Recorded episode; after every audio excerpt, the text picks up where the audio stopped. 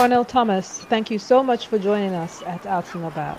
Thank you so much, Marsha, for having me. It is such a pleasure to have you not only at Out and About, mm-hmm. but also in Dubai. We are sitting at an amazing location, ready to have this conversation. Yeah, lots of jet skis, babies, everything is great. Is but we're going to make it happen. We're going to make it. Through this, it will be all fine. That's what we do. Yes, that is exactly what we do. Now, for those people who don't know as much about you, can you tell us a little bit about yourself and especially what brings you to Dubai? Yeah, well, the first thing that brings me to, to Dubai is my friend Maria from Dubai. She's my concierge when I get here. She runs an amazing V I P business, even though I never use V I P, but she uses that to just explain to people like this person's from a different area. But the reason I'm in Dubai is really is to make an impact. And you have to kind of know my story a little bit to know why I want to make an impact. Uh, my father passed away when I was really young. I was four years old when my father passed. He was a police officer in the city of Passaic, New Jersey, did all these amazing things, got a name, the street after him seven years ago. But I didn't know my father. I didn't connect with my father. So my mom raised five of us by herself with zero money. So who I am is because of who my mom was and still is. She was an absolute, she's like you, she was an absolute lion. Right? Like, she wasn't about problems, she was about solutions. But growing up, I really didn't connect to anything, so there's nothing I wanted to be. Like, most young men want to be like their dad. Like, I didn't have my father there to, as a model. And my mom worked so many jobs, I really, we didn't see her a ton. When she came home, she'd feed us, she'd love us, she'd put us to sleep, and then she'd go. And it wasn't until I was about sixteen years old where I, I found basketball. And in that whole entire journey, I, I wanted to play basketball so my mom didn't have to struggle anymore. Like, that was my purpose. Right? Like, I want to be a professional basketball player so my mom never has to struggle again. And I got to that point where I got to concentrate on professional basketball, and then I got injured. And that was like one of the hardest moments of my life, because I felt like a failure, right? Like, a lot of people, they do things and it doesn't go their way and they're like, oh, I must have failed. Mm-hmm. Not realizing that if I didn't stop playing basketball, I wouldn't be here with you right now. Yeah. Now, how did you get through that? How yeah. did you get through that feeling of, I'm a failure, um, what's the next step for me? Yeah, so you hear a lot of these motivational speakers that are like, it's okay, be happy, right? Like, they tell you to be happy all the time. That's not, that's not human. And when I talk about positivity, I say it's not the absence of human emotion, it's just not living in negative emotion.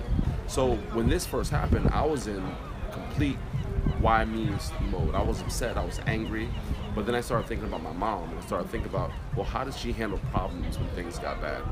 And she always put the solutions in front of the problem. So if you spend all your time in the problem, you'll never know what the solution is.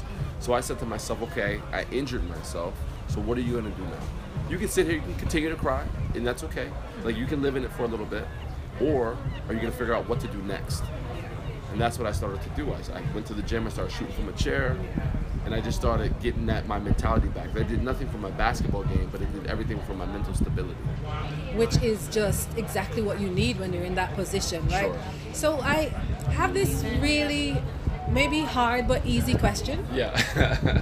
What would the world look like yeah. if your visions were realized? And yeah. who would benefit from it and who would suffer? Yeah.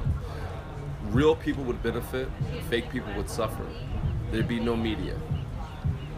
That that'd be the first things I do. Like I, the media would be the way it's right now. It'd be deconstructed, right? I'd give you real stories of real people. Celebrity Hollywood, I, I'd probably blow it up mm-hmm. and get real people in there, because what we're idolizing as children, it's not leading us to anything but staying on our phones all day and trying to be influencers instead of trying to make connections and empower other people. So I, I would just take take the media out. I would change the whole entire educational system, especially in the States. They're creating worker bees and not leaders and entrepreneurs and free thinkers. And then I would go from there. Now, you talked a little bit about your mom. I'd like to talk a little bit more about your passion and where your passion stems from. Yeah. You know, just to give our audience a little bit more about you and, you know, what makes you who you are yeah. and why you're doing what you're doing now. Yeah. I, I've always been, been pretty driven, even as a young man. Like, I've always been driven. I, my work ethic comes from my mom. Like, seeing her, my mom never really preached to us. She never like sat us down and told us like hours and hours of life lessons. She would just give us little segments, right? Like little nuggets. So I remember one time being very young and my mom telling me everything happens for a reason. That started framing my mind in terms of problems and solutions. When I got injured, I lost that. I was like, well, why would this possibly happen? And the key to that sentence is sometimes you won't figure it out until way later on.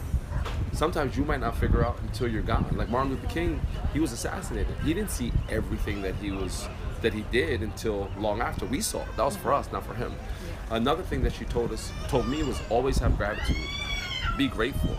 And I love that. Like one, one of the best gratitude stories ever. That's really quick.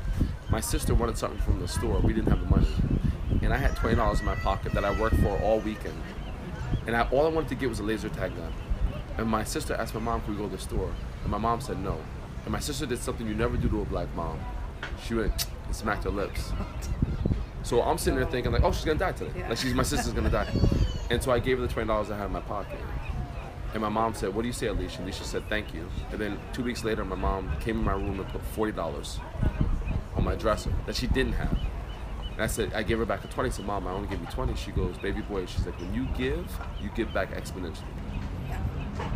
And that's the kind of story that you teach your children yep. and your children's one hundred percent. Children. And if everybody brings that message across, mm-hmm. how amazing this world yeah, would be. Amazing world. But that's why I'm so... That's why I like to give. That's why I like to meet with people. That's why I like going different places and talking to different people and seeing different people of different colors and races and religions and dialects, because I think I have, I think my story can impact others.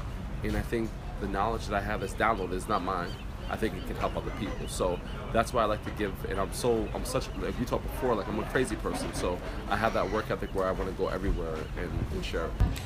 What are you afraid of more? Getting your way or not getting your way? And why is that? That's a great question. I've never been asked that question before. Getting my way or not getting my way? I would say not getting my way, because my way is pretty pure. So what I want in life is pure. Like I want to connect people. I want to connect the planet. I want to bring positive change. I want to change systems. So if I didn't get my way, that wouldn't be cool. Now, what do you spend most of your time doing and why? And that might be a very easy or hard question. Yeah, yeah. I would say outside of my family, outside of my kids, playing with, playing with them, creating. And creating a lot of different things. So I'm working on a T V show, I have two podcasts, I have books, I have a speakers program. So it's all creating. When all this Rona stuff started, I, I don't call it Corona, I call it Rona. Because Rona's ratchet, right? So Rona comes out with an earring, she's like, I, I'm trying to get everybody sick. Uh, so for me, when I was I was flying back, I was speaking in Austin, Texas, I was flying back home, and I started writing down, what are you gonna create when you land? And I just started working on like the app, all these different things started coming out. Because I just feel like the more you create, the less you stress, right? I love being in the creative process. Now you just mentioned writing and books. Mm-hmm. I had a look at some of your books, mm-hmm.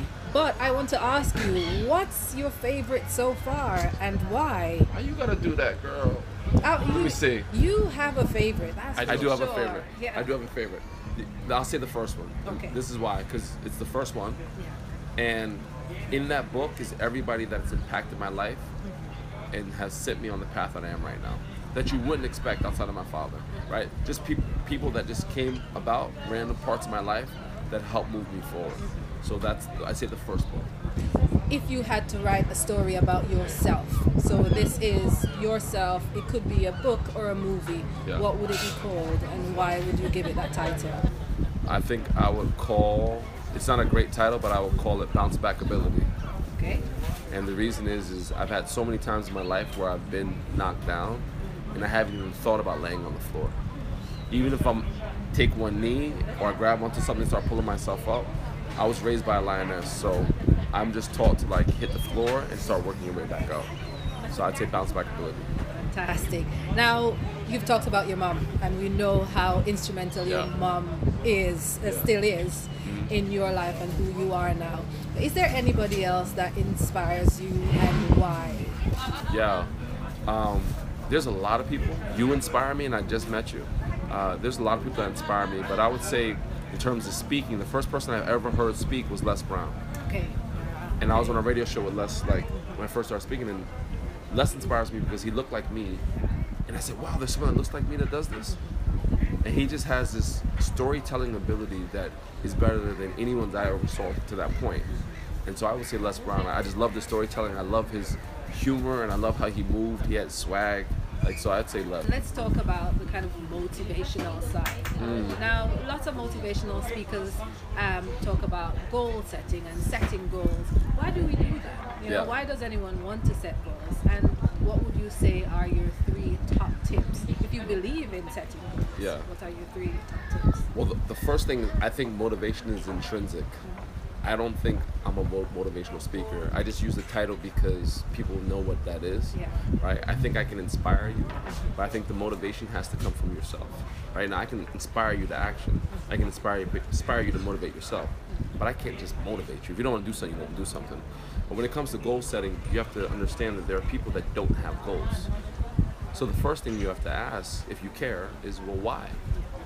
Why are you happy just being in the rat race and doing the same every day over and over and over again, and you don't set anything higher for yourself? And if that's the case, then that's cool, then that's your life, you do what you gotta do. Now, if it comes to setting goals, the first thing you have to do is you have to, you have to make it tangible, right? You make it tangible. How do you make it tangible? You write it down. Everybody says that, but it's true. You write it down. Now, after you write it down, you have to say, okay, well, how do I execute this goal? And then now you have to write out action steps. Like, okay, say I want to be an actor. What do you have to do? Well, I might have to move to L A. I might have to move to New York. I might take acting classes. And the third thing is, and the most important thing is, you've got to one hundred percent fully believe and work towards that goal. Because faith without works is dead. It's nothing. Absolutely. So you got to work towards it. Absolutely, and that's great, great feedback. Um, anybody watching this would want to think about, you know, why am I setting these goals? Because yeah. It's so important to think about. Because everybody says, beginning of the year, oh, we've got to set some goals. Yeah. Yeah. Because it's just something new year, that new you, me. Yes, yeah. something it's that It's the old you. You ain't doing nothing yet. Yeah. Same old person. Yeah. What's changed? Now, do you believe in setting goals in written, old-fashioned format? You must write it with a pen. Or do you believe that, you know, you can get your applications out, you can start typing things down? Lots of people have different things to say about just the action of writing something down and what it does to mm. your brain in comparison to taking out your phone and just trying to type something. What are your yeah. views on that? I don't think it's a one-size-fit-all. Mm. I think it what works for you. I do both. Okay. So I have an action board in my room, not a vision board, an action board. I love, I visualize all the time, but I action. So an action board inside on that board is the words like create, develop. It's not, it would be very nice if I had this. But then there's times where I have a to-do list. My to-do lists are my goals. So I've already made it, like I'm they already happened, I already done one, right? It's a to-do list. I'm saying like, okay, do this, do this, do this. So it just sets my mind into working towards it. So I think both, I do both. I write them down and then I type them out. So it just depends. What does the end of your day look like? Uh, well, at eight thirty, my, my two kids, Bryce and Naya, they go to bed. And after we put the kids to bed, I create for like another half hour, forty-five minutes. And then I close my laptop. And I try to put my phone to the side, and I give myself another hour to just chill, and then I go to bed. Now sometimes it doesn't work like that. Sometimes I get an email at ten o'clock, that's a, a big opportunity, where I'm like, all right, let me answer this real quick and then go. But hopefully by like eleven, I'm already out and sleep. And I, that, it used to not be like that. It used, I used to get like four hours of sleep, four and a half hours of sleep. Not because I heard someone, some motivational speaker say, grind, grind, grind. It's just like, that's the way it worked. But now I make sure like I sleep at eleven because I get up super early to work out and then I go and do my day. So it's usually playing with my kids and put my kids to bed, a little bit more work, and then going to bed. Now lots of lots of people think that at the end of the day you have to write, you know, today I'm grateful for, mm-hmm. um, different things. They will yeah. do different sorts of journals. Yeah. What's your view on journaling? I think journal again, I think journaling works for some people. Okay. Um, For me, I don't necessarily journal. Mm-hmm. When I wake up, every day I say to myself, thank you, God. Because in that ability to wake up and see another day is an opportunity for me to make an impact. Mm-hmm. When I go to sleep, I say thank you. So I don't necessarily write out things. Even like our app has something where you can write out gratitude, but I don't write it out. I just say thank you. And it's like, gratitude is a practice, right? It's something that you practice. So I don't have to write it down. I can just show it. I can show you I'm grateful for this interview by following up and saying, thank you so much, Marsha. Like, I had such a good time with you, which I obviously need to do. So it's just a practice that you do. So I just practice gratitude more than I write write down gratitude.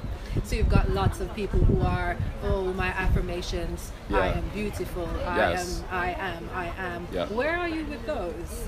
Well, it, it, it depends, because you can't have affirmations like, I am beautiful, I am beautiful, I am beautiful, I am strong, and be the opposite every single day. There's a disconnect. Yeah. So if you're beautiful, stop using thirty-five filters on your Snapchat, right? You don't look like a cat, stop it, right? So if you really believe you're beautiful, right? Own it, be beautiful. Doesn't mean you don't can't wear makeup, I'm saying, like, own it, right? Look in the mirror. Like, I tell people this all the time, I say, look in, in the mirror for sixty seconds straight without flinching, without moving your, away, turning your gaze. Just look right in the mirror and look at you, right? And see who you are. Some people are like, I cried. And some people are like, I turned away, right? We have so many people on this planet that just aren't good with themselves, right? You gotta get good with you. No affirmation is gonna help you get good with you. You gotta figure out why you're not good with you and then take the action steps to get there. Now, you know, as as you're moving through life, and mm-hmm. especially as an entrepreneur, we've got lots of our readers are entrepreneurs. Yes. It is a very, very stressful job. Yes. Because you're thinking about, you know, how am I gonna get paid? How yeah. am I paying my rent? How yeah. am I paying for my light? How am I paying for my car?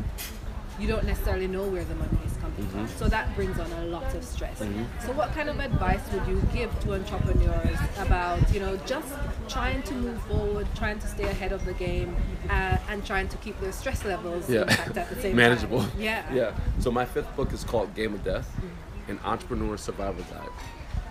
It's all about entrepreneurship. Yeah. And it's about the mindset of an entrepreneur. Now, you can be fooled on social media and thinking everybody's a six-figure earner and has a Lamborghini and et cetera, which is crap, right? When it comes to entrepreneurship, the mindset is the most important. You have to be, you have to have the mental fortitude to get through the hard times. You are gonna get punched in the mouth over and over and over. Even when you are a millionaire, there's still gonna, there could be one thing that can drop your business straight down. So you have to be able to get yourself up off the floor. It's extremely important. Another thing, your baby steps are still steps. So even if you feel like you're not making leaps and bounds towards your goals, just keep going forward, right? Like Martin Luther King said, you know, um, he was talking about like, you know, uh, crawling, walking, or running.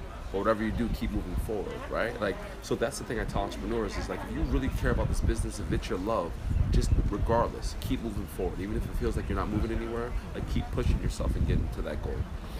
Fantastic. That's such great advice. Take, you know what? I say to people all the time, when I do these interviews, I get more out of it than anybody else. You know, it's not just Good. For the audience. Yeah. It's uh, I'm learning. I'm always yeah, learning. Same. And it is about, you know, every day yeah. taking on board what I yeah. learn from others. Yeah. We're almost at the end. No. I know we could go on forever. We can go for days. Just we can go for days. This conversation. Yeah. But just thinking about the way you speak, um, you have any audience that you would like, you have to speak to them tomorrow. Yeah. What would you be talking to them about and why? I would probably be talking to that audience about purpose. And the reason I would talk about purpose is because there are probably billions of human beings that think there's no reason they exist. And if they, they don't think that, they don't know why they exist. And I always tell people, like, your life is not a linear thing. It's a million, you go millions of curves, roadblocks, et cetera. But you were chosen. Like, you were chosen. Out of like four hundred trillion, whatever the account is, like, you were chosen. And I, in my TED talk, I said, you know, to win the lottery is one in one hundred seventy-five million probability. To be born is like one in four hundred trillion. So you have to ask yourself, well, why am I here? There's gotta be a reason. So I would say I would talk about purpose. I think once you know you have purpose, it just becomes a beautiful thing. Life becomes easier. Because then suddenly everything makes sense. Yes. Right? Everything yeah. makes sense. Like once you figured out why you're here, Marsha, right? Like, oh, okay. Now now I get it. Yeah. That's it. that, that that is literally it. It's purpose. I yeah.